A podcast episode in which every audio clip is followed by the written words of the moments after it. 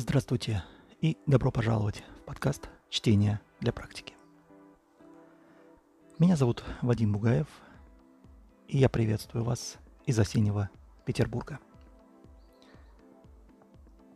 Кстати, об осени. Вот за то время, что я готовил этот уже седьмой эпизод или выпуск подкаста, набрасывал какие-то идеи, там уже, да, ну, скорее даже доводил до ума уже наброски предыдущие. Погода за окном, она сменилась уже несколько раз. То есть было солнце, э, были тучки, а потом уже в какой-то момент мне казалось, что совсем-совсем уже скоро дождь пойдет. И вот, собственно, опять э, вроде как пытается проглянуть солнце. На самом деле я искренне считаю, что осень это, наверное, самый лучший период, что ли, да, для приезда в Петербург. А, ну, по крайней мере, я сам где-то середина, середина августа, весь сентябрь и первая половина октября считаю лучшими месяцами э, в году в Санкт-Петербурге. А, вот уже два года я погружаюсь э, в специфику туристической отрасли, да, вместе со своими клиентами. А, это туроператор «Невские сезоны» и туристическая компания «Параллель 60». И наблюдаю интересную картину, что ну, не так много людей э, едет в Петербург этот период. Ну, то есть, да, понятно, что там есть какие-то там э, те, кто хочет там догулять там свои школьные каникулы, да, напоследок, но это как бы одна история, да. А я говорю про каких-то, может быть, индивидуальные туры, которые позволяли бы посмотреть на Питер, может быть, с неожиданной стороны, там, с интересной стороны. И я надеюсь, что э, я знаю, что меня слушают э, много кто так или иначе связан с туристической отраслью. Так получилось я, не, не то чтобы специально. И я надеюсь, что это может быть такое, да, предложение упадет на какую-нибудь благодатную почву, и кто-то там из э, гидов или э, владельцев компаний, да, и, или менеджеров э, этих компаний, они, ну, как-то обратят внимание на этот момент, потому что золотая осень, она, возможно, имеет смысл того, чтобы ее показать в Петербурге, в Петербурге как-то красиво. Ну, сам бы я на самом деле бы даже тоже, наверное, воспользовался каким-то таким, э, даже несмотря на то, что я здесь живу, но было бы интересно, может быть, посетить с помощью э, туриста, скажем, ой, как, как турист. Ну, это такая, такое вступление, да, чуть затянувшееся. А сегодня у нас эпизод номер 7 – Дневник читателя. Книги сентября. Ну, собственно, это и повлияло, наверное, на мое настроение. Сентябрь э, выдался довольно интересным в плане книг. Их было, с одной стороны, много, но с другой стороны, все они э, уместились у меня в две такие большие группы. Это группа, связанная с подкастом, и группа, связанная с геймдизайном. На самом деле там не только книги про подкасты и про геймдизайны, да, гейм, геймдизайн, но а, так или иначе их можно положить именно в эту категорию, поместить. Однако начнем мы, как и прошлый выпуск дневника читателя, да, а он уже был и посвящен был книгам уходящего лета, или ушедшего лета уже тогда а именно с какого-то инструмента, а, который инструмент активного чтения, который может быть полезен да, при э, чтении не только книг, ну, скажем так, в целом, да, а конкретно э, тех книг, которые входят э, в подборку, которую сегодня будем обсуждать. И сегодня мне хотелось бы очень кратко рассказать про инструмент, достаточно, наверное, наиболее часто используемый всеми, кто читает активно, а именно конспект. Я уже как-то отвечал на этот вопрос э, в рамках одного из подкастов, там были, был такой вопрос, И поэтому, может быть, не, не буду там повторять то, что я уже сказал. А я лишь упомяну то, чего, может быть, на что не обратил внимания, да. А, вот я разделяю все конспекты на три вида. Это так называемый опорный конспект. Это название не мое, мне его подарили, но я его активно использую. Активно использую именно название, но сам вид конспекта опорного я использую ну, крайне редко. Там процента 2-3, и то там под задачу в основном, да, я это делаю. Для себя я практически опорный конспект не использую. Особенность этого конспекта – это всегда у меня только текст. То есть я здесь не использую какие-то другие инструменты. А, даже если я смотрю там видео или там слушаю какое-нибудь там полезное аудио, например, какой-нибудь подкаст, то я все равно пишу текст. То есть опорный конспект для меня всегда это текст. А вот свободный конспект, то есть это вторая категория конспектов, вот он может быть очень разнообразный. Да, там есть текст, но часто это какая-то визуальная заметка, да, то есть я там прям по ходу чтения или прослушивания или просмотра я делаю какие-то зарисовки, какие-то наброски, ну, понятно, что это какие-то схемы, да, которые у меня уже сложились за те годы, что я читаю активно, они ну, позволяют мне понятно и кратко зафиксировать услышанное, прочитанное, увиденное, да. Однако есть одна особенность, э, которую я стал использовать относительно недавно. Э, вот просматривая мастер-класс какой-нибудь интересный или там интенсив, сейчас такая популярная тоже тема, которую я часто смотрю в рамках э, погружения в специфику геймдизайна, интенсивы от скиллбокса, очень такая интересная тема, ну, для меня. Я их записываю, ну, не целиком, а именно интересные для меня моменты, да, там с помощью программ, которые позволяют писать с экрана, и я туда добавляю свои комментарии. То есть, да, там есть голос диктора, да, но потом я делаю некую такую вставку.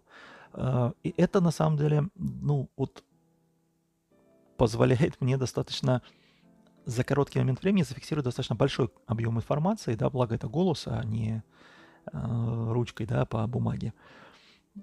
И более того, это позволяет мне потом, возвращаясь, да, обращать на какие-то моменты внимания, на которые я, может быть, уже бы, про которые я уже, может быть, и забыл.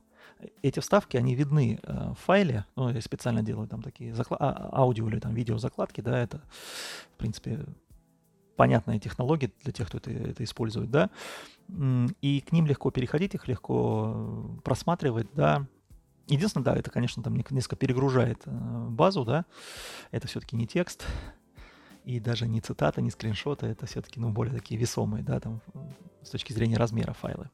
Но, тем не менее, а, свободный конспект я использую, ну, наверное, в 40% случаях, да, при работе, при активном взаимодействии с информацией. И почему я использую вот э, так, такого рода конспекты? Потому что для, ну, я, как, какой-то момент я для себя понял, что для меня возвращение к книге это по сути, ну, чаще всего, да, это по сути заново ее прочтение. То есть у меня не бывает так, что я там вернулся к какой-то книге, да, и, ну, просто там посмотрел какие-то там отдельные фрагменты и побежал дальше. Обычно я все-таки возвращаюсь, начинаю смотреть эти фрагменты и увлекаюсь и начинаю погружаться в чтение заново, ну, в чтение каких-то выделенных э, глав или там фрагментов этой книги, да, понятно, что не всю книгу перечитываю. Однако замечаю все чаще, что я заново начинаю какие-то мысли фиксировать. Собственные мысли, там, мысли автора. Казалось бы, вроде уже читал, но все равно что-то нахожу, что-то запоминаю. И именно поэтому я стараюсь всегда после процесса активного чтения, да, там той или иной книги, или там просмотра там чего-то, да, или прослушивания, всегда стараюсь сделать конспект. Именно по этой причине.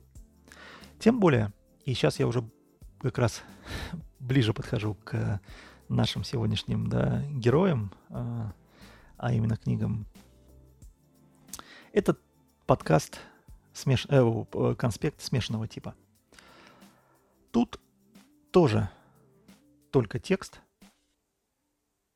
но здесь я добавляю часто файлы вот из предыдущего. То есть э, смешанный на самом деле, да, вот то, что э, свободный э, вид э, конспекта, там часто появляются какие-то файлы, которые мне порой трудно организовать, да, то есть это, если для текста я использую определенные там, да, папки и так далее, а, то с видео и с аудио немножко это сложнее. И поэтому вот чаще всего эти фрагменты, они дополняют именно конспект смешанного типа. Что здесь важно? Важно то, что, по сути, это, ну, своего рода перепрочтение, ну, или свой взгляд на книгу. Потому что в смешанном э, виде конспекта очень э, много скриншотов прочитанного. А с какими-то моими пометками, безусловно, да, там, там куча еще моих мыслей, но а, в основе м, смешанного типа конспекта лежит сочетание а, мыслей автора, да, и с каких-то моих мыслей, идей, связанных с тем, что, что я прочитал. И почему это важно именно в рамках этого подкаста, да, упомянуть про смешанный? Потому что это, ну, наверное, 99% случаев э, я его использую в процессе чтения для обучения.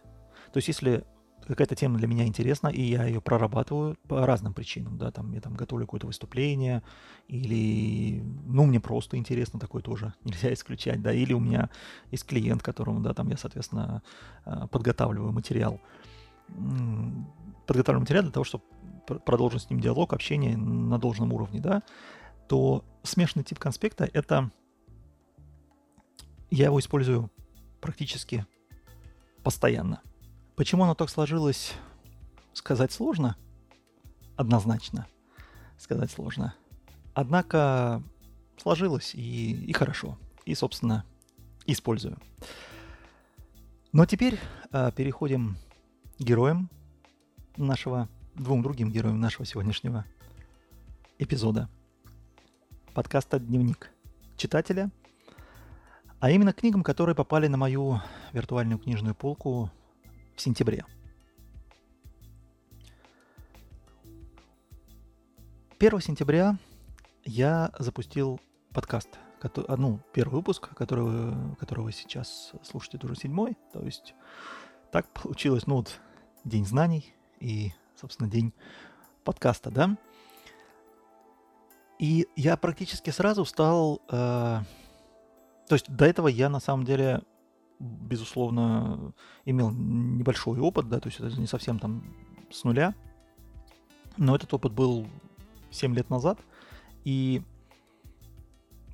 я тогда был соведущим. То есть, ну, моя задача заключалась только в том, что я и так делаю, да, там, читать книжки и э, составлять пару э, основному ведущему.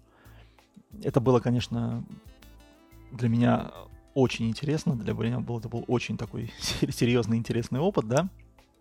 Однако я не отвечал за многие вещи, которые, ну, продумывал за меня мой коллега, да. И когда я начал сам делать подкасты, я думаю, что мне еще э, тут расти и расти, учиться и учиться, я начал э, активно смотреть, что вообще есть э, по этой теме. Безусловно, начал с книг, да, и как неудивительно, нашел не так их и много, как мне казалось. Если быть точным, всего две. Причем, если я бы запустил подкаст, может быть, на пару месяцев пораньше, то, может быть, и там вообще бы была только одна.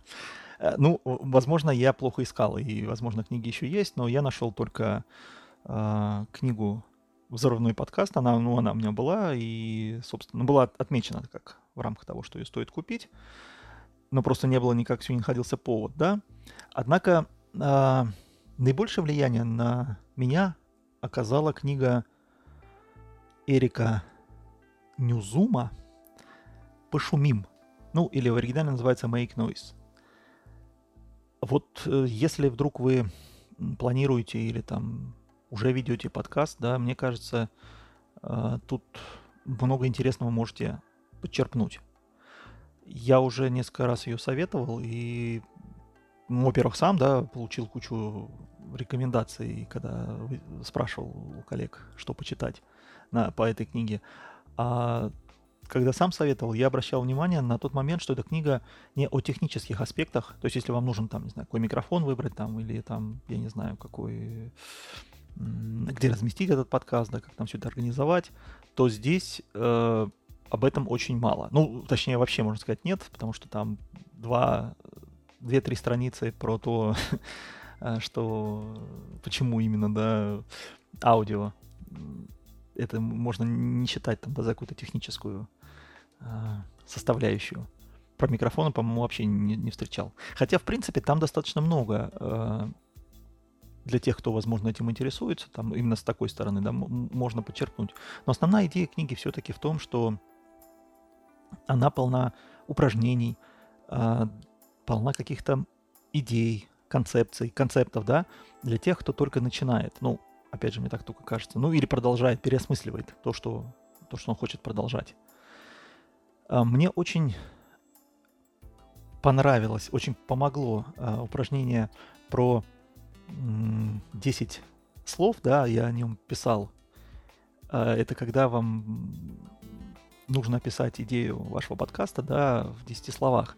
Однако наибольший эффект а мне дало все-таки упражнение, которое, о котором а, автор пишет э, достаточно так э, на, на нескольких страницах книги, то есть в смысле в нескольких местах этой книги, он к нему возвращается. Это когда вы представляете себе вашего слушателя.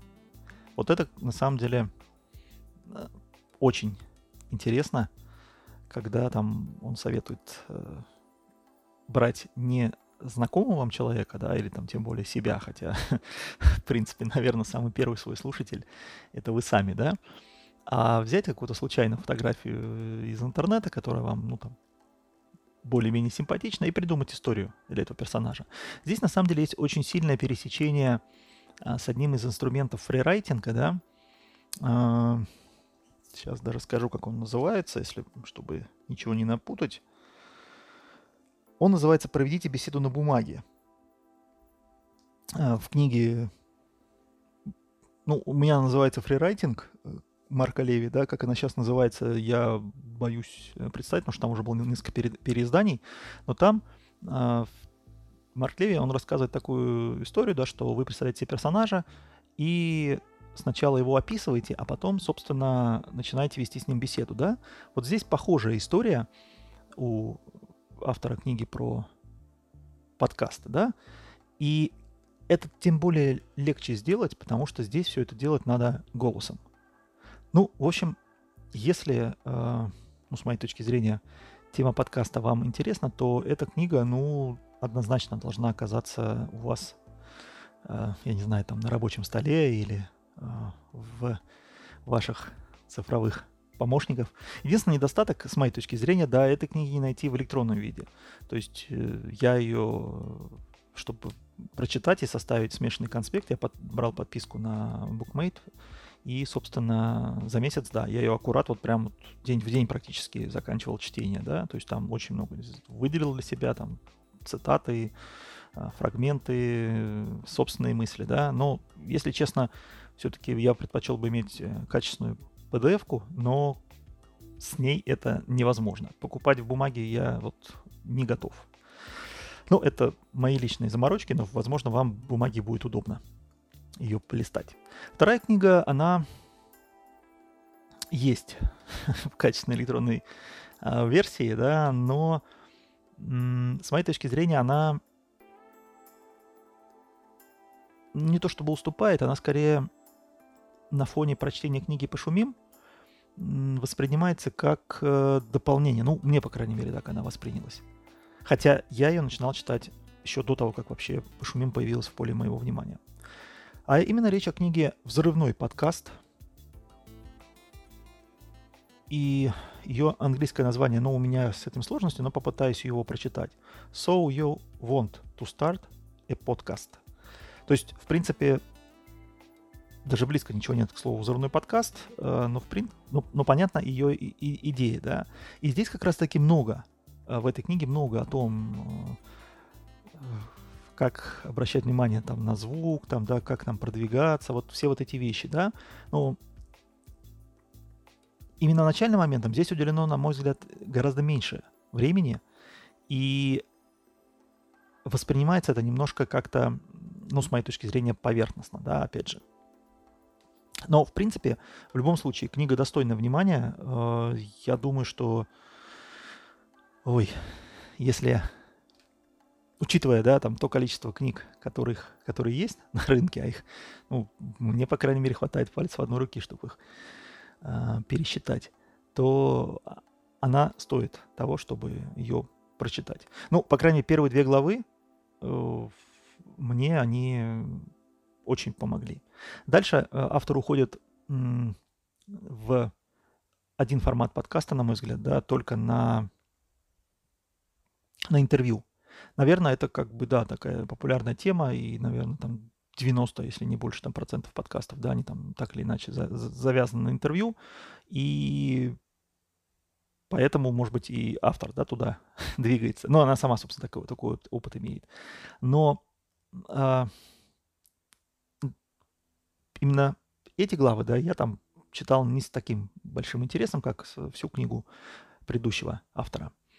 А первые две там, да, которые называют, ну, имеют отношение к тому, чтобы придумать подкаст, и с тем, вот очень важный момент, написать структуру, да, и подготовить сценарий, здесь много полезного есть, но и они хорошо сочетаются, вот эти две книги, да, «Взрывной подкаст» и книга «Пошумим», потому что сначала я что-то прочитал в «Пошумим» и, может быть, не обратил внимания, а читая уже в книге «Взрывной подкаст», некоторые моменты для меня, ну, как бы были достаточно посмотреть на это по-новому, по-другому и отметить для себя.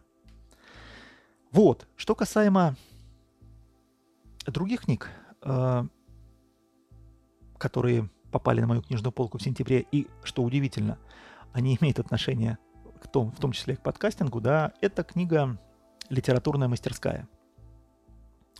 А, если вы пишете тексты не художественные, да, то эта книга, с моей точки зрения, достойна того, чтобы вы обратили на нее внимание. Я встречал на нее полярные отзывы. Есть хвалебные, их мало, если честно. А есть нейтральные, точнее, нейтральных нет, а есть разгромные. Причем когда я читаю их, я просто не до конца понимаю, в чем причина да, недовольства авторов. Я объясню сейчас почему. А, книга состоит, по сути, из набора рекомендаций а, от достаточно известных людей. Ну, допустим, вот э, Галина Юзефович, да, небезызвестный автор э, э, многочисленных рецензий там и популярных подкастов. А, Антон Долин, да, там знаменитый кинокритик, он рассказывает о том, как писать рецензии на фильм, да, ну, соответственно, Галина рассказывает, как писать э, книжные рецензии, да. Александр Генис, э, он пишет о том, как писать эссе, да. Есть э, главы и о том, как делать подкасты. Ну, здесь вот, честно скажу, два этих э, автора вот про подкаст Яна Семешкина и про Лангрид Александр Горбачев, я не так сильно знаком с ними, да, был с их, с их, с их творчеством, да, до этого. Но, в принципе, мне понравились э, вот эти главы. То есть, читая разгромные рецензии, я удивлялся, что, ну, люди там писали, что вот нет никакой целостности, цельности. Может быть, да, может быть, здесь ее не наблюдается, но эта книга, она как, ну, может быть, шведский стол, да, что ли, а, берете тему, которая вам интересна, читаете. Вот, вот те темы, что я назвал, мне они показались интересными, да. А, вот автобиографии там достаточно много места уделено, биографии, биографиям, то есть там, ну, 100 с лишним страниц, да, из книги, которая там всего там, да, 200 с лишним. А, ну, то есть не половина, но, может быть, там близко к тому уделено вот э, той теме, которая, ну, странно, мне кажется. Ну, опять же, да, это, безусловно, не художественный текст, тут надо смотреть, но, тем не менее, кому-то это, наверное, надо. Но вот что касаемо эссе, подкаста, лангрида, э, рецензии на фильм, безусловно, тут, тут очень тоже много интересного можно извлечь, даже если вы не пишете рецензии на фильм, да. Вообще есть такая классная книжка, как писать об искусстве, да. Она уже давно, да, для меня такой источник идей и вдохновения при написании каких-то собственных заметок, а, как писать о современном искусстве. Автор Гильда Уильямс, Она уже давно у меня на книжной полке лежит, и, собственно, я ей активно пользуюсь при... Ну, не то чтобы активно, но эпизодически к ней возвращаюсь. Я это к тому говорю, что а, если мы, не знаю, ведем подкаст там, да, или там пишем какие-то заметки о прочитанных книгах, или там что-то еще такое творческое делаем, то интересно сочетать вот э, мне, допустим, очень нравится подкаст э, «Шум и яркость». «Шум и яркость», да. Вот для меня это просто такой, ну, эталон или идеал в жанре подкастинга, да, с точки зрения, когда человек присутствует соло. То есть это, ну, я не знаю, может, там где-то и были гости, я, может, какой-то эпизод пропустил, но вроде как я слушал все, и а, то, как этот человек вот выстраивает всю композицию, всю вот эту вот структуру, да, очень э, просто суперски. И наверняка, да, э, слушая его, я э, извлекаю что-то для себя, даже если я это специально не делаю.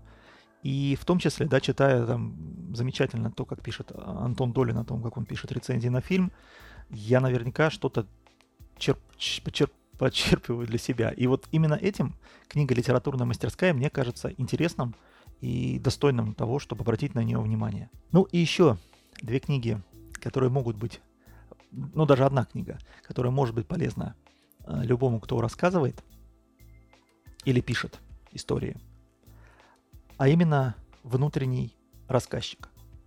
Это тоже книга недоступна в электронной версии, я тоже ее брал по подписке, и, собственно, ну вот эти две книги я и читал в течение сентября очень плотно, очень активно. А в свое время мне очень понравилась книжка с первой фразой Лизы Крон. Она о том, как э, сочетать когнитивную психологию да, и написание текста. Но она была и, в принципе, есть э, о, кни- о текстах художественных. И тогда я еще отметил для себя, было бы здорово, чтобы такую книжку бы прочитать о текстах нехудожественных. И вот поначалу мне показалось, что книга «Внутренний рассказчик», она как раз об этом. Первые, наверное, две там э, главы я просто прочитал прям вот в лед. Дальше, честно скажу, э, начал ну, спотыкаться, притормаживать. И как, ну, просто не совсем э, оказалась моя тема, да, связанная с э, написанием все-таки. Там очень много, да, отсылок к художественным произведениям. И меня э, что спасло? Это быстрый переход к приложению. А именно, вся книга построена вокруг авторского метода. Автор книги Уилл, Уилл Стор. Э, метод святого несовершенства. Вот оно описано, он, этот метод описан в приложении, и, собственно, читая это приложение, можно, по сути, развернуть всю книгу, да, то есть там автор это как бы, можно сказать, делает некое такое заключение, что ли, да, и э, для того, чтобы не писать резюме книги, он вот э, описывает свой авторский метод и туда вкрапливает те главы, которые в пред, ранее, да, там были прописаны. Вот, собственно, если читать ее именно таким образом, да, то, наверное, всем, кто пишет тексты не художественные, она тоже покажется интересно. По крайней мере, мне она такой, таковой показалась. Ну и переходим ко второй теме, ко второму большому блоку э, книг, которые оказались на моей книжной полке в сентябре, а именно книги про геймдизайн. Здесь вообще очень интересная история, на самом деле. А, год назад, э, в ноябре или в октябре, я вот сейчас, вот, к сожалению, там точно не помню, а, я увидел в магазине э, на выкладке, да, журнал Forbes. Ну, на самом деле, было время, когда я читал бумажные журналы очень активно, там Forbes, Harvard Business Review, там Секрет фирмы, Компьютера. Если кто еще помнит такие журналы, ну, наверное, помнит, я думаю, что это не так давно и было. Но сейчас, за последние, там, не знаю, лет пять, наверное, может быть, даже больше, я наверное, уже, ну, наверное, точно не покупаю бумажные там журналы, книги стараюсь не покупать. А тут просто меня привлекла картинка, а именно дети, ну, подростки с клавиатурами. Ну, как бы Forbes, подростки с клавиатурами я еще там не прочитал, да, что за название, его не было видно, оно было скрыто. А, ну, когда вытащил в рейтинг э, киберспорта, ну, мне показалось интересным обсудить с сыном, который, ну, с моей точки зрения, очень много играет.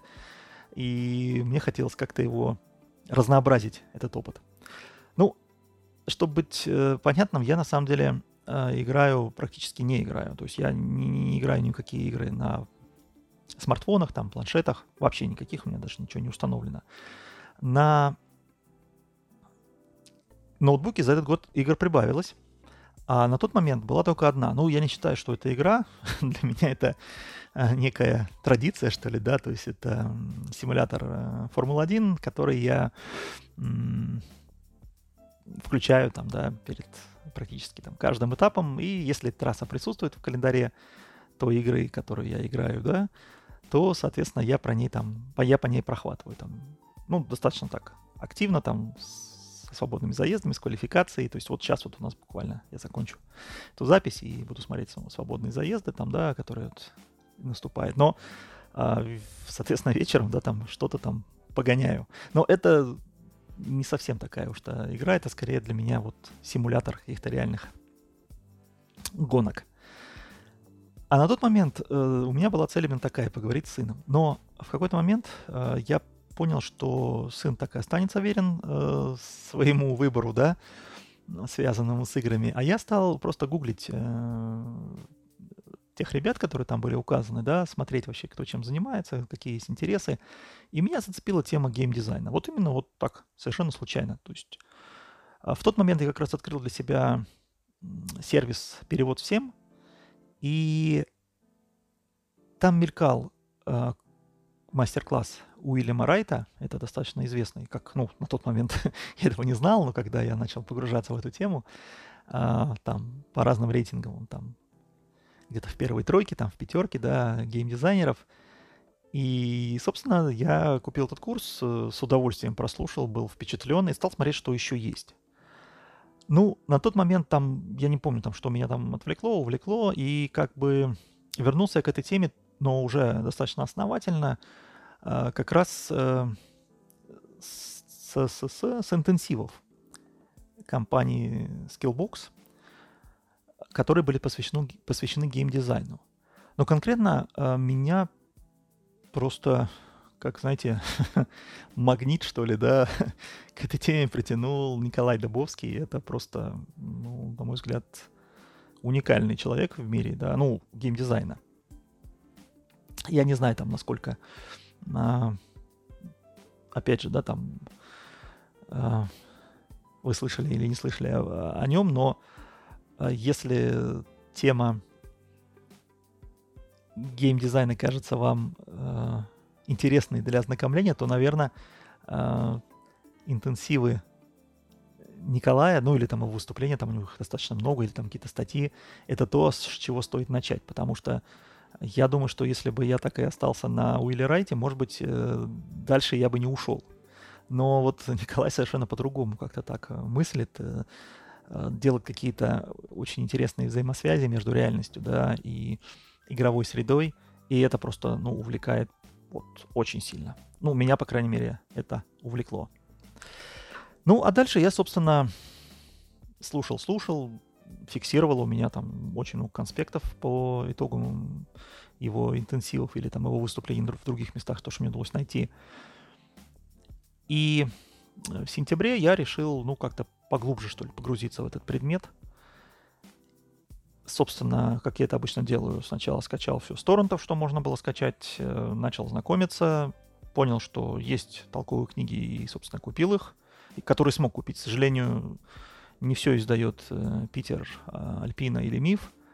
А то, что издают не они, купить э, в качественном PDF на Litrace просто невозможно, потому что там царствует это FB2 вездесущий, и никаких подвижек в этом вопросе нет. Ну, собственно, так, так тому и быть, да. Плюс я, ну, это, скажем так, такие, да, очень были книги о геймдизайне, которые, ну, описывают круг вопросов.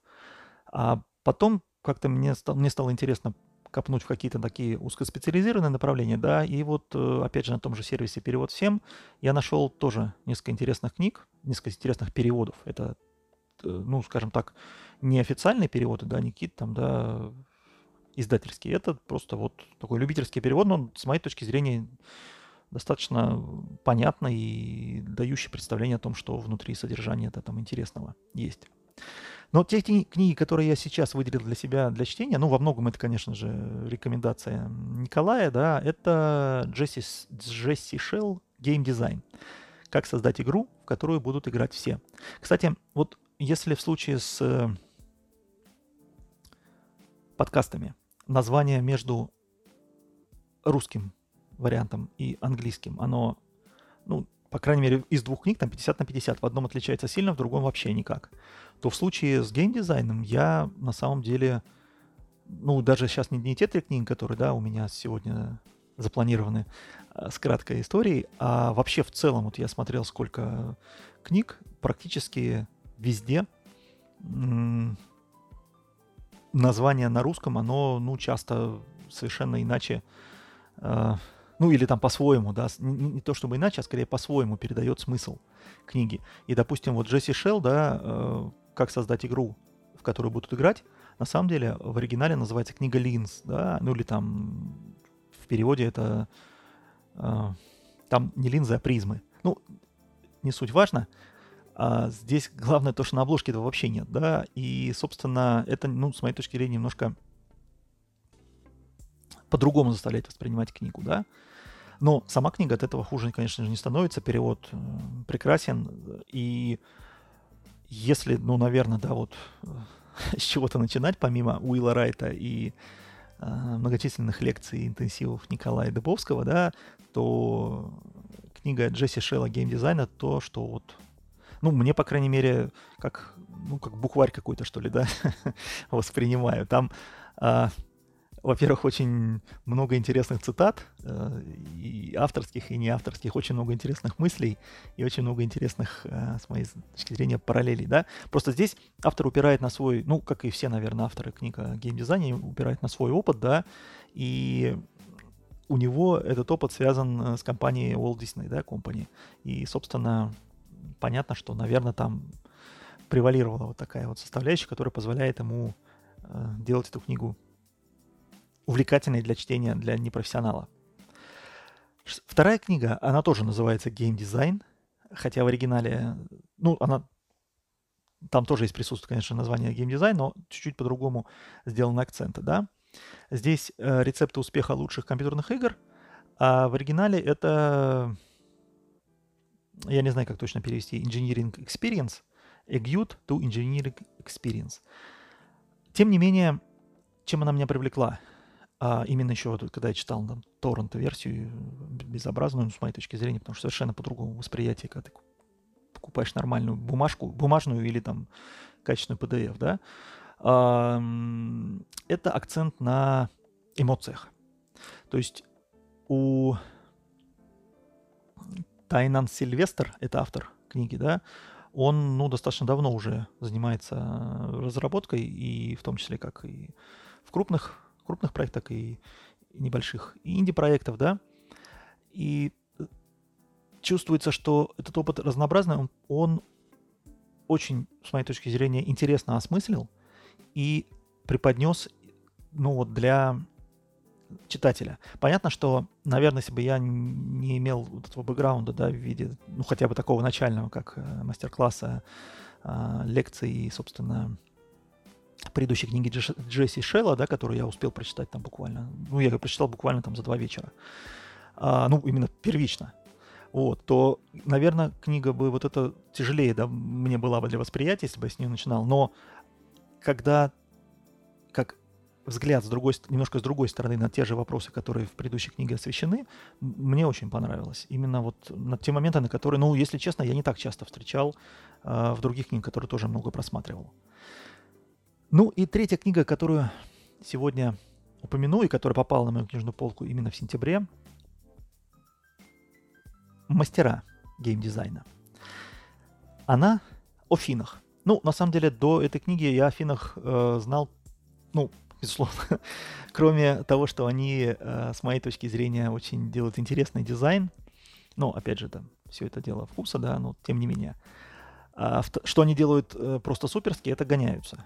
В том числе Формуле 1, да, там, Ника Хакинин, Кими Райконен, да, наверное, э, люди, которые известные, ну, есть еще более там, да, известные, но сейчас вот э, Кими тот же гоняется, и, может быть, дальше будет гоняться, есть еще и что-то сегодня как-то туго на имена. А... Вальтери Ботас. Тоже неплохой пилот. Но сейчас мы не о Формуле 1. Мы сейчас о мастерах геймдизайна. И как вот книга поначалу, на самом деле, э, я ее пропустил. Ну, когда почитал содержание, там просто перечисляются имена.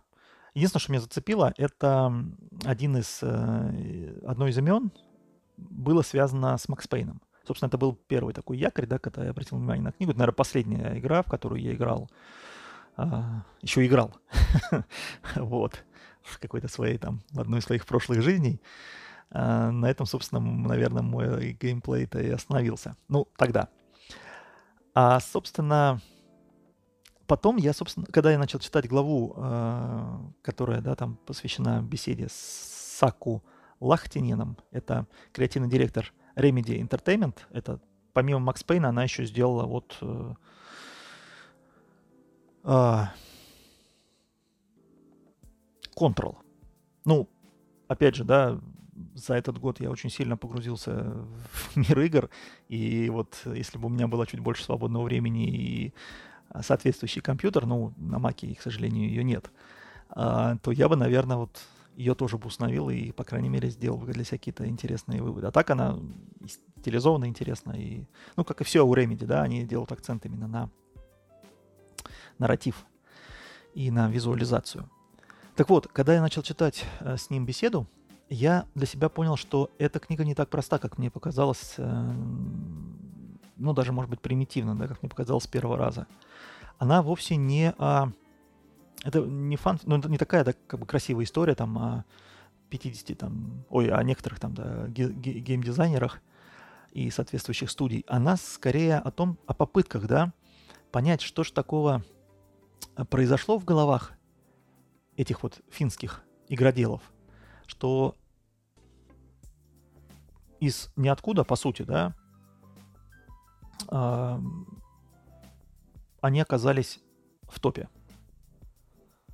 То есть, э, ну, действительно, там, да, ну, если брать э, обложку, да, тут э, Angry Birds, помимо Макс Пейна, да, если там Макс Пейн, может быть, такая игра нишевая, да, хотя там по ней фильм, в принципе, снят,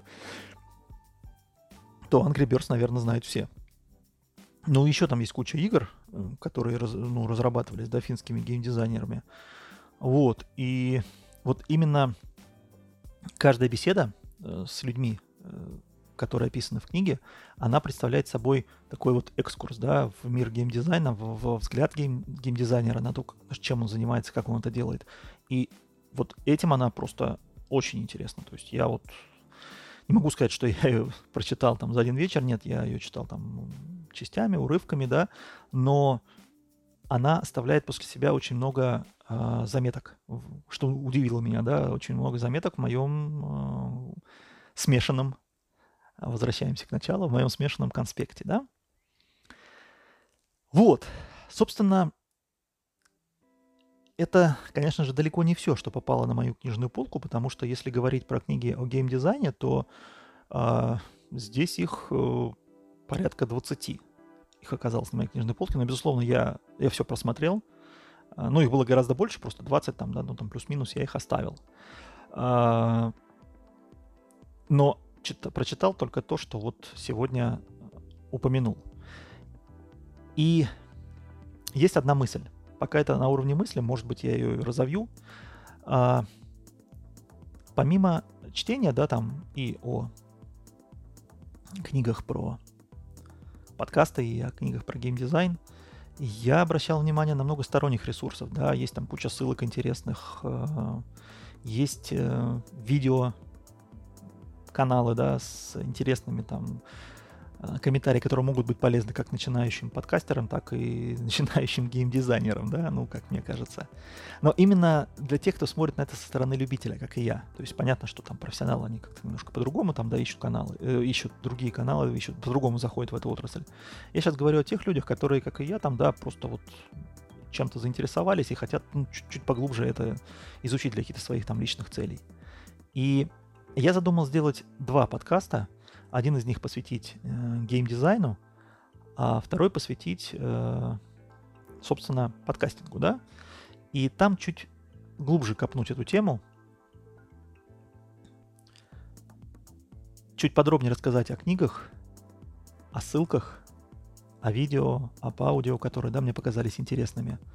Э, в общем, если руки дойдут и будет какой-то там, да, мотив, интерес, может быть, с вашей стороны там есть какие-то комментарии там, да, то я обязательно это сделаю. Вот, в последующих выпусках. Если интереса будет чуть меньше, тоже сделаю, но чуть позже. Ну, у меня на сегодня новостей больше нет. С вами был Вадим Бугаев из осеннего солнечного Петербурга.